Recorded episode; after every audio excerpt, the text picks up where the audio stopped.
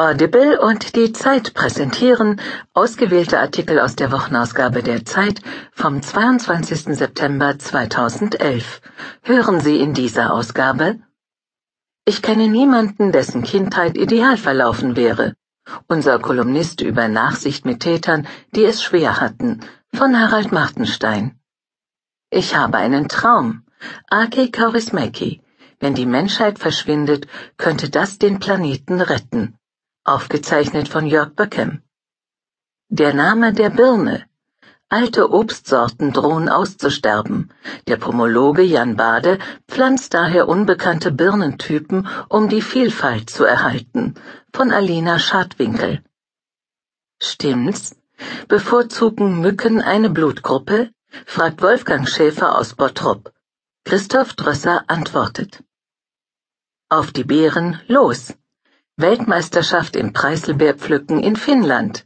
Ehrensache, dass wir dabei sind. Angelika Franz ist in der Klasse Frauen Dreier pflücken per Hand angetreten. Von Angelika Franz. Wie alt ist das Weltall? In Hamburg forschen Grundschüler auf eigene Faust ein halbes Jahr lang an einer einzigen Frage. Von Martin Spiewak. Nicht von dieser Welt.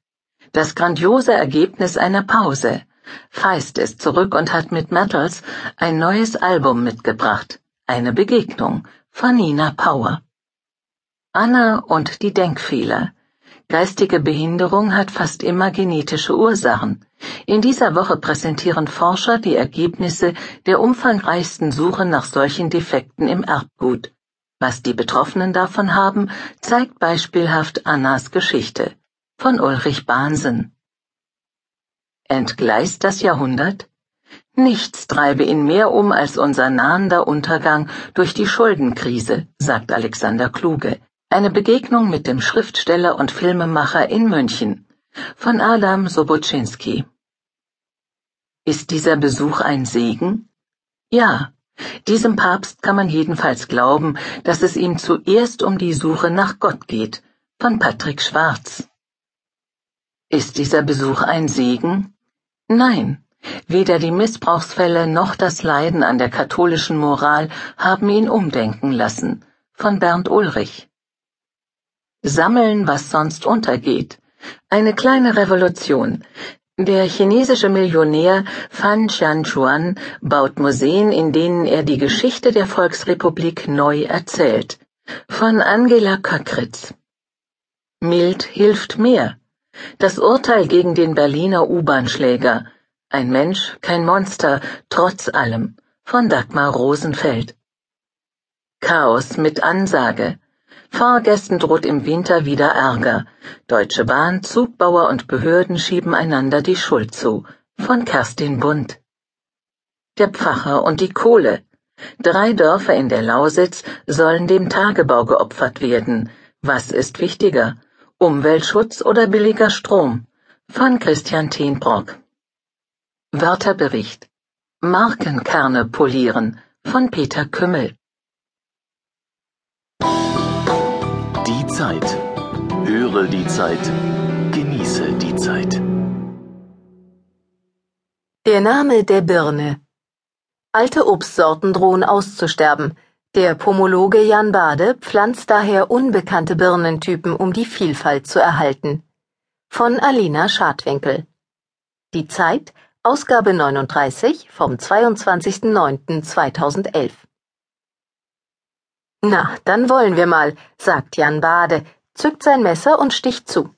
Routiniert durchtrennt er das Klebeband des braunen Pakets, öffnet den Deckel und holt eine in Plastik eingeschlagene Papiertüte hervor. Sie scheint intakt. Kein übler Geruch, kein matschiger Obstbrei.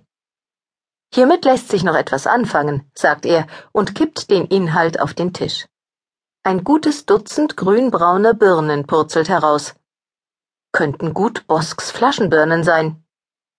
Jeden Tag in der Sommersaison bekommt der 44-Jährige zwei, drei Pakete mit mal mehr, mal weniger frischen Früchten darin geschickt. Aus Thüringen, Nordrhein-Westfalen und der Pfalz trudeln sie ein. Manche stammen von Hobbygärtnern, andere schicken Landratsämter mit offiziellem Auftrag. Für alle ist Bade die letzte Hoffnung. Der gebürtige Hamburger ist ein Pomologe, ein Obstbaukundler aus Leidenschaft und einer der ganz wenigen deutschen Fachleute für seltene Birnen. Deren Expertise wird dringend benötigt. Zahlreiche alte Obstbäume wachsen in Deutschland, deren Namen niemand mehr kennt. Wenn wir nicht rauskriegen, wie die Birnen heißen, dann sterben die Sorten aus, sagt Bade. Keine Baumschule, kein Züchter hat diese Obst-Oldies im Programm.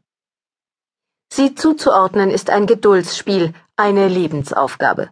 Deshalb hat Jan Bade in Kaufungen, einem Dorf in Nordhessen, einen Garten der Namenlosen angelegt, eine sattgrüne Streuobstwiese. Auf insgesamt viereinhalb Hektar Gemeindeland stehen dort Bäume mit 60 bis 70 unbekannten Birnensorten. Großzügig sind die Bäume hier gepflanzt worden. Ihr großer Abstand ist mit Bedacht gewählt, denn Bade düngt weder massiv noch spritzt er, um Schädlingen vorzubeugen. Hätte ich mehr Platz, sagt der Pomologe, wäre die Auswahl noch größer. Bade greift wieder zu den neu eingetroffenen Früchten. Er wiegt die Birnen in der Hand, dreht und wendet sie, schneidet ein Stück davon ab und probiert. Ich futter mich geradezu durch die Saison, sagt er. An manchen Tagen isst er bis zu drei Kilogramm Birnen. Ihn nur als Obstgourmet zu verstehen, damit würde man Jan Bade nicht gerecht werden. Die Pomologie ist halb Wissenschaft, halb Gartenkunst.